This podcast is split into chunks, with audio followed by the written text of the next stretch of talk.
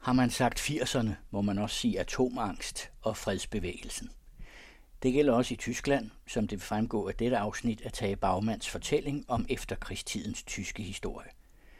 Men 80'erne er også årtiet, hvor industrien i ro afvikles og erstattes af computerteknologi, så vi lægger ud med at slå to fluer med et smæk i form af kraftværk.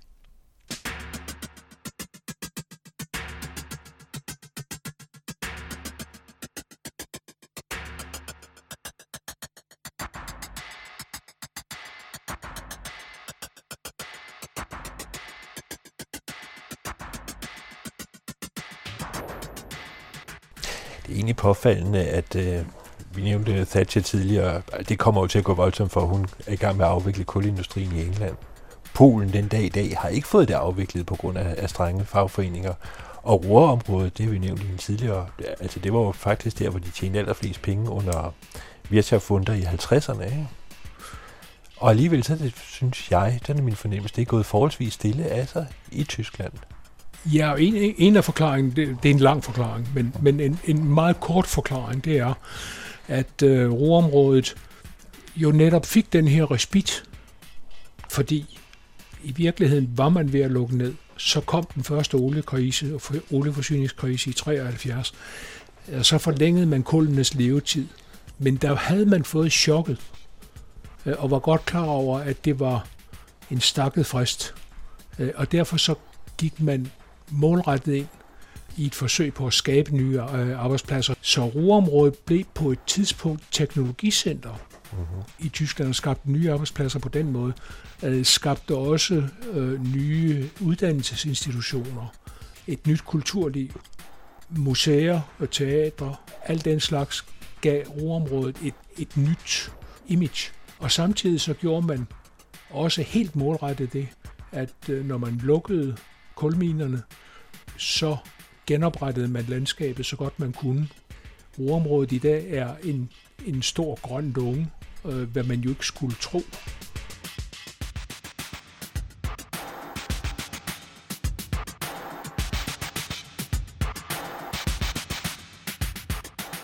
Da Willy Brandt førte valgkamp i 1961, der havde han en slagord, der hed Luften over Ruhr skal igen være blå. Fordi der var man altså helt derhen, hvor hvor man kunne se, at der var en, en overdødelighed blandt børn i roområdet, simpelthen fordi de gik og indåndede kulstøv osv.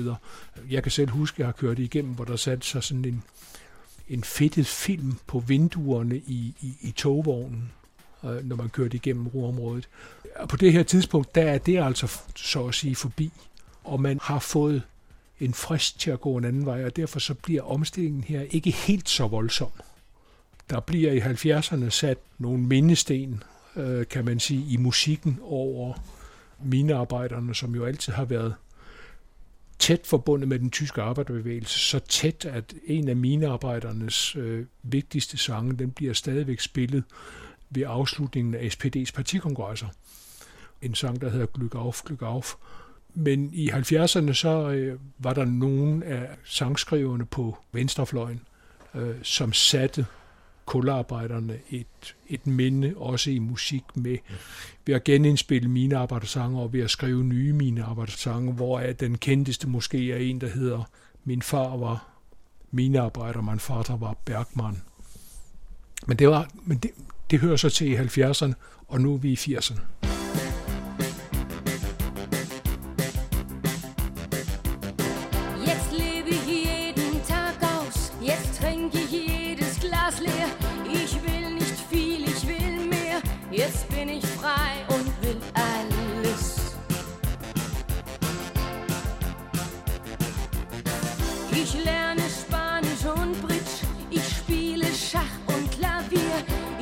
Kampf gewinn und verlier und geb nicht auf, ich will alles. Ich sag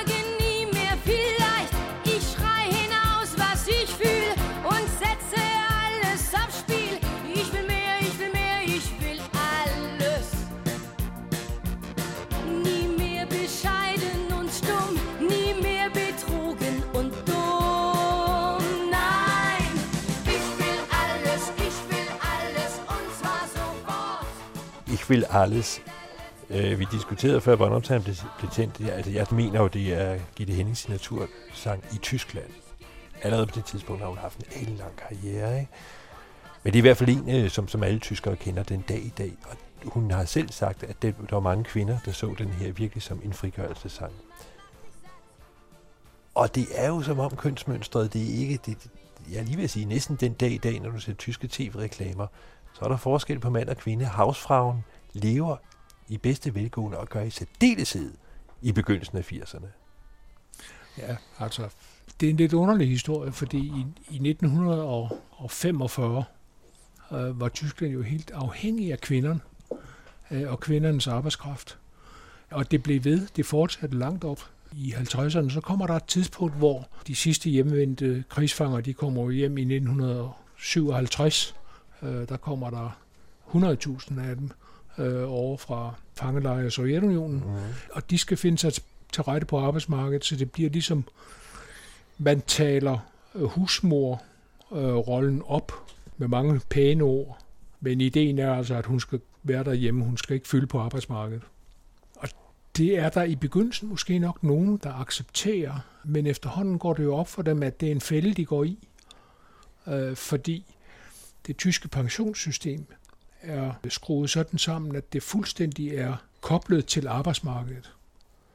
Hvis du ikke tjener en løn, så tjener du heller ikke pensionsrettigheder. Og det betød jo, at, at mange kvinder kunne ende med at, at stå med ingen pension.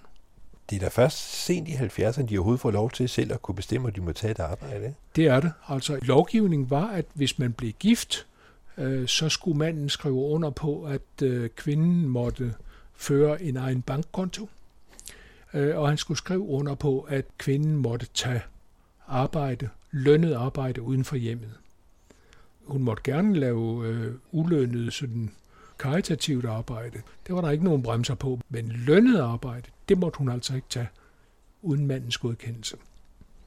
Og det var som sagt ikke noget problem på det tidspunkt, hvor alle gerne ville have parcelhus og en bil og fjernsyn og vaskemaskiner og alt det, der kostede, og hvor to indtægter var det, der kunne give en alt det. Men efterhånden, som de tyske kvinder blev opmærksom på, dels at det her ikke var en joke, at man faktisk kunne sige, nej, nej, du skal ikke ud og arbejde. Og dels blev bevidste om det her med pensionssystemerne, som gjorde, at de kunne gå hen og få en lang pensionisttilværelse. Også tyske kvinder levede jo længere end mænd med en meget lav pension. Det gjorde, at den her skævhed, som kom oven i alt den anden skævhed, nemlig at kvinder jo stort set var usynlige, undtagen i, i nogle ganske bestemte sammenhænge. Ud af det kom den tyske kvindebevægelse, naturligvis inspireret øh, ikke så meget af den amerikanske, som det var tilfældet i Danmark, men rigtig meget inspireret af den franske. Og, og en af og dem, hvad er forskellen? Nå, men forskellen var bare, hvad skal man sige, tilgangen til, der, der var en, måske en mere, om du ved, en mere filosofisk tilgang i Frankrig. Måske ikke så overraskende. Ich baue Mauern aus Licht, ich mache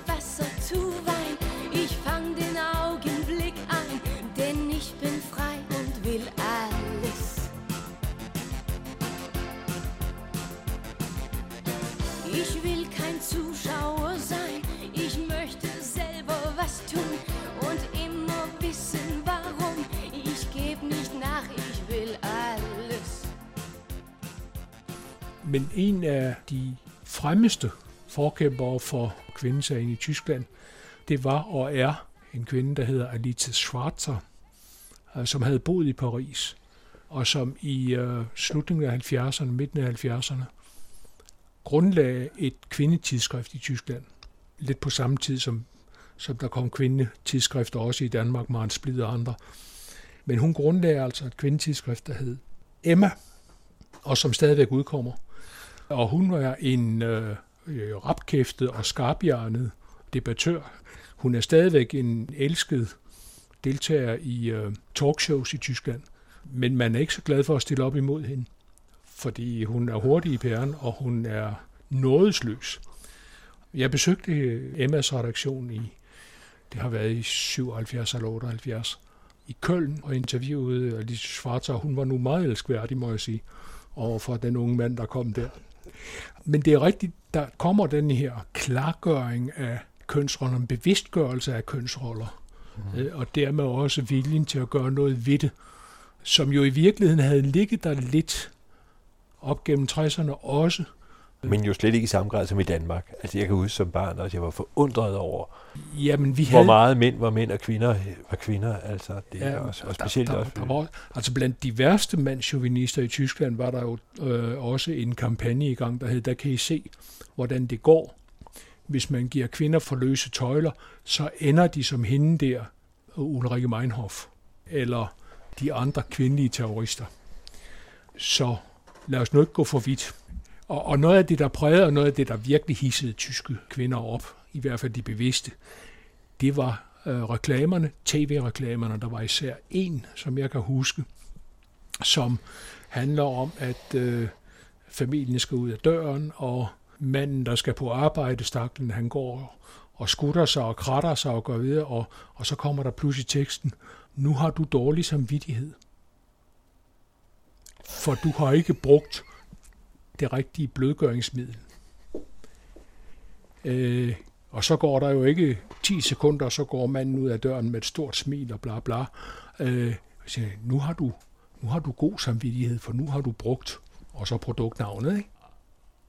Altså, hvis jeg havde været kvinde i, i, i Tyskland dengang, var jeg måske også blevet lidt småsur, øh, og måske også lidt småaktiv på en eller anden måde.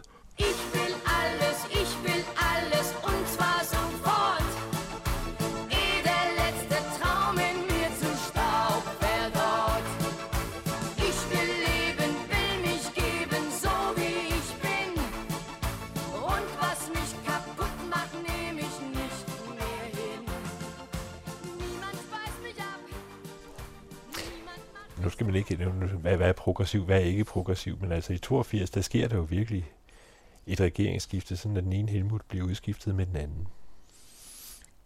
Ja, og det er en lidt sær historie, fordi der var jo valg i 1980, og der øh, stillede Helmut Kohl ikke op, fordi hans eget parti havde sagt, du duer ikke som kanslerkandidat. Øh, du kan være fint nok som partiformand, men vi vil ikke have dig som kanslerkandidat. Så de tog i stedet for Franz Josef Strauss nede fra Bayern, fra CSU, fordi de troede, at han kunne tryne Helmut Schmidt. Og det kunne han så ikke vise sig. Helmut Schmidt blev genvalgt i det samarbejde, han havde med de liberale. Men fra det øjeblik, den nye regering samledes, arbejdede de liberale allerede på at hoppe, fordi de havde en fornemmelse af, at deres fælles projekt med Socialdemokraterne var slut.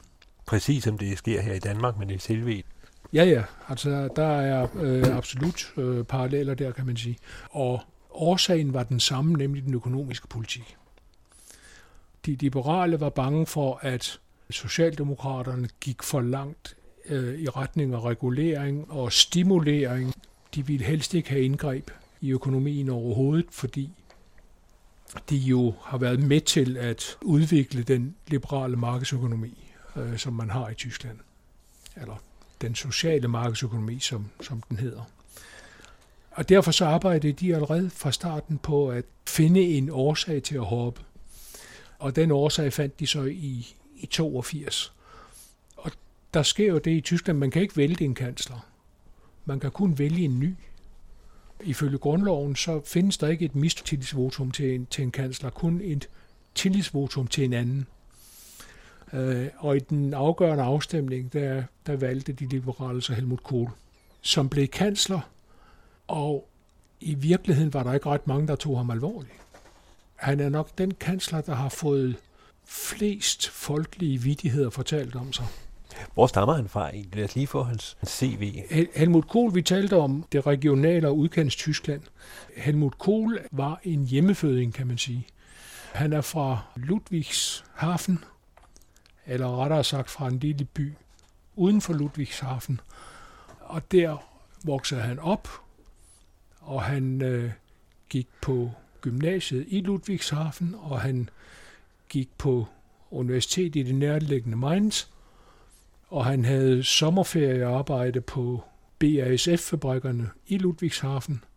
og kom ikke rigtig uden for denne her kreds. Øh, hans kone var også lokal. De slog sig ned i hans barndomsby i Ockersheim, og der blev de boende, og der boede han, da han døde. Så han var virkelig en hjemmeføding, og han var lokalpolitiker, han havde været borgmester i Ockersheim, han havde været i, i bystyret i Ludwigshafen, han havde været i delstatsregeringen i Mainz. Og så i forbindelse med Brands Østpolitik øh, ryger CDU ud i en stor krise og må øh, skaffe sig af med sin leder. Så bliver han valgt, så at sige, på afbud som partiformand. Og han stiller op til, til sit første forbundsdagsvalg i 1976, øh, og får et ganske pænt valg, men ikke nok.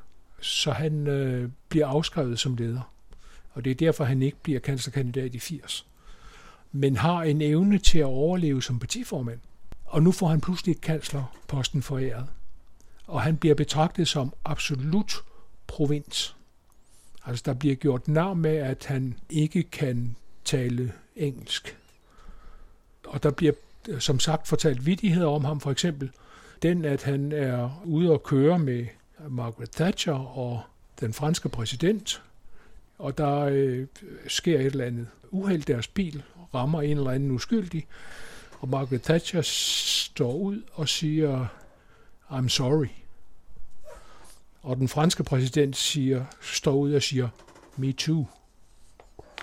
Og Helmut Kohl står ud og siger, me three. Fordi, ja, al- altså de her kolvidigheder, de er samlet i små bøger, man kan, man kan købe samlinger om dem. Han blev kun kaldt pæren, fordi der var en, en satiretegner, der havde fundet ud af, at hans hovedfasong kunne man bedst tegne som en pære. Øh, så han blev kun kaldt de birne. Det var sådan med en lidt ondskabsfuld undertone, fordi man så sagde, at der er ikke særlig meget lys i den, når det kommer til stykket. Men han viste sig jo at være en overlever, kan man sige. Hvis det slog ham, kunne han være en meget elegant og meget hurtig politiker. Han kunne flytte sig meget hurtigt, hvad der blev god brug for, da vi så nåede frem til, til murens fald, og, og han pludselig fandt sin mission her i livet. Han havde lige været igennem sit absolute lavpunkt. Han havde fået det dårligste valg for CDU nogensinde i januar 1987. Ja, han ligger ud med en succes, og så går det bare nedad. Ikke? Jeg tror, han får et fantastisk valg i 83, og så går det bare dårligt. Ikke? Man kan sammenligne med Paul Slytter i Danmark. Det var Svend Augen, der kaldte Slytters succes for Fætter Højben-effekten. Efter Fætter Højben i Andeby, der altid er heldig. Og i virkeligheden så var det det samme, der skete med Helmut Kohl. I begyndelsen af 80'erne var der stor usikkerhed omkring øh, økonomierne, også i Tyskland, også i Danmark, og om beskæftigelsen osv. Vi var jo begyndt at tale om fedt i 80'erne. Og så pludselig kommer der et internationalt opsving, som også rammer Danmark og styrker Slytter, men som også rammer Tyskland og styrker Kohl. Og han får et prægtigt valg i, i, i 83. Også når sandheden skal, skal frem, fordi Socialdemokraterne simpelthen ikke kunne finde deres egen ben. Mm. Helmut Schmidt var jo gået og havde sagt, jamen, hvis jeg ikke kan blive genvalgt som kansler, så er det ikke mig, der skal være kansler næste gang. Han var jo ikke partiformand. Uh, Helmut Schmidt var aldrig partiformand. Partiformand var og blev Willy Brandt. Helt frem til 87. Helt frem til 87, ja. Så man afprøvede sig med forskellige kanslerkandidater, og, og ingen af dem kunne slå Helmut Kohl. Der er en, en vidunderlig satiretegning, den har været fra omkring 90, der stillede Socialdemokraterne op med en politiker fra Kiel, der hed Bjørn Engholm. Og Bjørn Engholm var en meget kendt piberyger. Og der er en satiretegning af Helmut Kohl, der sidder ved frokostbordet og ser vel tilfreds ud. Hans hagesmæk er sådan lidt snavset, altså han er færdig med måltidet. Tilbage på tallerkenen ligger der Bjørn Engholms pibe. og det var sådan, man, man så Helmut Kohl på et tidspunkt. Altså, de kunne stille hvad som helst op imod ham. Det rørte ham ikke. Og det er, en, det er en ordentlig liste, de har af, af kandidater der. Ja, jo helt frem til 98, ikke? Ja. Altså. Uh, Helmut Kohl er den kansler, der har siddet længst ikke bare i efterkrigstiden, men i det hele taget. Selvom man regner Bismarck med. Øh, altså, man kan lave de her regnestykker på forskellige måder, fordi Bismarck var jo kansler i Preussen, før han var kansler i, i kejseriet i Tyskland. Øh, men i kejseriet i Tyskland, der sad han jo også kun de der 14-15 år. Helmut Kohl sad i 16. Angela Merkel kunne, hvis regeringsforhandlingerne her på det seneste var trukket lidt mere ud, så kunne hun have nået at slå ham. Der var ikke ret mange dage til, før hun slog hans rekord på 16 år og, og nogle dage. Men han, han blev den, der kom til at sidde længst, og han blev reddet af murens fald. Slet ingen tvivl om det. Det blev hans projekt. Hustle.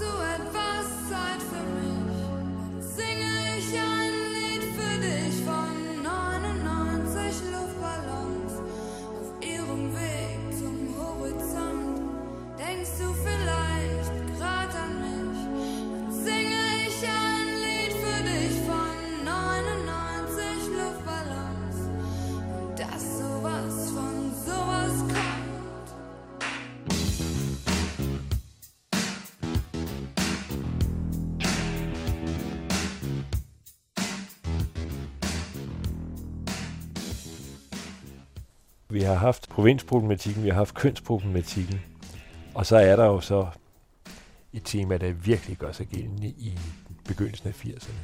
Det er fredspolitikken. Ja. Nu bagefter kan man lettere se, hvorfor det hele stod af sidret. Fordi selv de mest magtfulde var i tvivl om, hvor vi var på vej hen. Og lavpunktet kommer så i efteråret 1983 under en øh, NATO-øvelse, der hedder Able Archer, og som er interessant, fordi det er første gang, man bruger NATO's nylavede intranet, altså ikke internet, men intranettet, til at øh, øve sig i øh, kommandogivning og sådan noget. Og det har altid været sådan, at når man lavede de her øvelser, så øh, vidste den anden side jo godt, at man lavede en øvelse, fordi det sagde man jo højt og de lyttede med på radioen, øh, og på et tidspunkt under øvelsen, så, så flyttede man kommunikationen fra det mere åbne radionet til det mere hemmelige radionet. Men NATO vidste jo også godt, at russerne godt vidste, hvor det hemmelige radionet var, så de kunne lytte med der også. Og den her øvelse ganske uskyldigt, kan man sige, så var den altså tilrettelagt sådan, at på et tidspunkt så gik man ikke til det hemmelige radionet, men man gik til intranettet, til det nye intranet. Og russerne gjorde, som de, de plejede. De lyttede med øh, på starten af den her øvelse, og de lyttede på det kendte, det åbne øh, radionet. Og på et tidspunkt så bliver der tavshed der, og så siger ah, det ved vi godt, hvad er. De er gået på det hemmelige radionet, så vi går derned. Og så går de derned, og der er tavshed. Og det får nogen i Moskva til at sige, det her, det er starten på et overraskelsesangreb fra vestens side. Fordi ellers så vil de ligge og arbejde der, de har fundet på noget nyt. Hvad gør vi? No.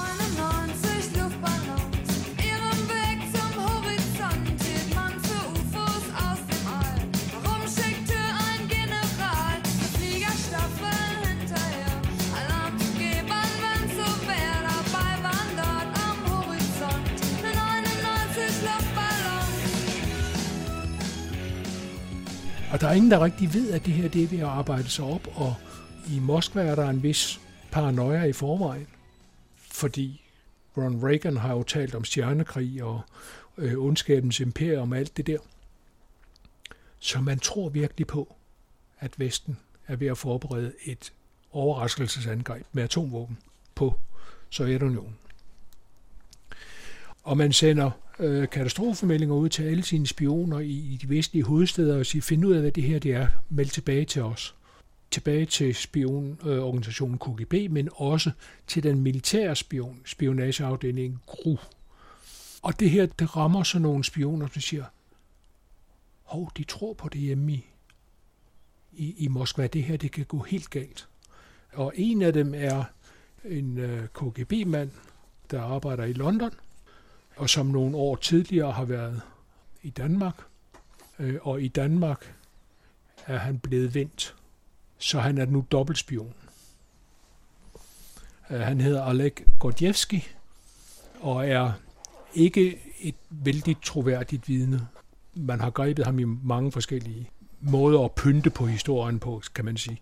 Men i hvert fald så synes den her historie være rigtig, nemlig at det er ham, der er med til at berolige Moskva om, at der er ikke noget i gang her.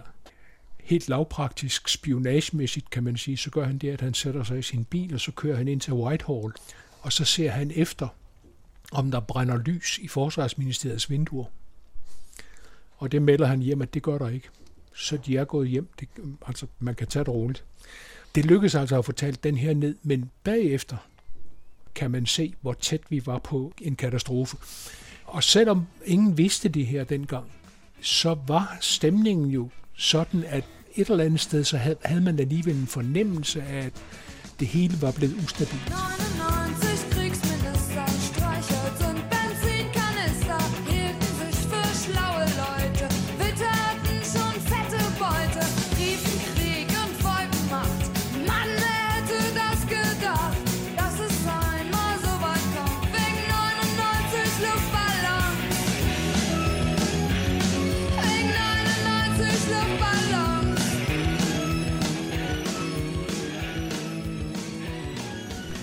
Og Ninas 99 luftballoner er jo ikke den eneste atomkraftslager på det tidspunkt. Altså faktisk den spanske Vamos a la playa, der lader os gå ned på stranden, fordi bomben kommer alligevel, så vi ikke lige så godt danser os væk fra det hele. Ikke? Ja. Men øh, det, det blev jo faktisk virkelig en slakker klassiker også herhjemme, og Nena her. Ikke? Ja, ja. Og man skal huske på, at fredsbevægelserne jo nok kommer ud af det her.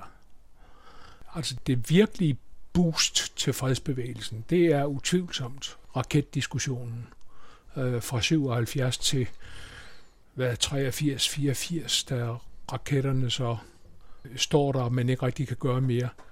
Og så kommer så den aftale, som jeg talte om øh, før, Reagan og Gorbachev, der får forhandlet de her raketter væk igen. Og de men, der fredstremer, de var jo også de var kæmpestore herhjemme. Altså, der, og man, vi ved i dag, at DKP de havde en kæmpestor finger med i spillet. Ikke? Ja, og der skete jo noget der, øh, fordi den del af anti-atomkraftbevægelsen, der kom fra miljøsiden, som ville af med, hvad skal væk, Barsebæk, den del, og så fredsbevægelsens øh, kamp mod atomvåben, øh, den smeltede ligesom sammen og gav den endnu mere øh, styrke. Ja, der blev skrevet adskillige sange, fordi man havde jo en tro på, at man kunne synge tingene væk, hvad man jo selvfølgelig ikke kunne. 99 Jahre Krieg ließen keinen Platz für Sieger. Kriegsminister gibt's nicht mehr und auch keine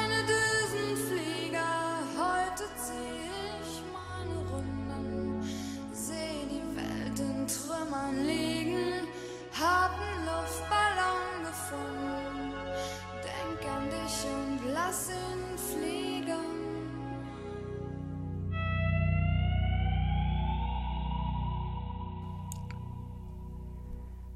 Nena og de 99 luftballoner fra 1983 blev de sidste toner i dagens afsnit af Tage Bagmand og den tyske efterkrigstids slagermusik. Serien er en Søren E. Jensen og Jytte Nordholt produktion.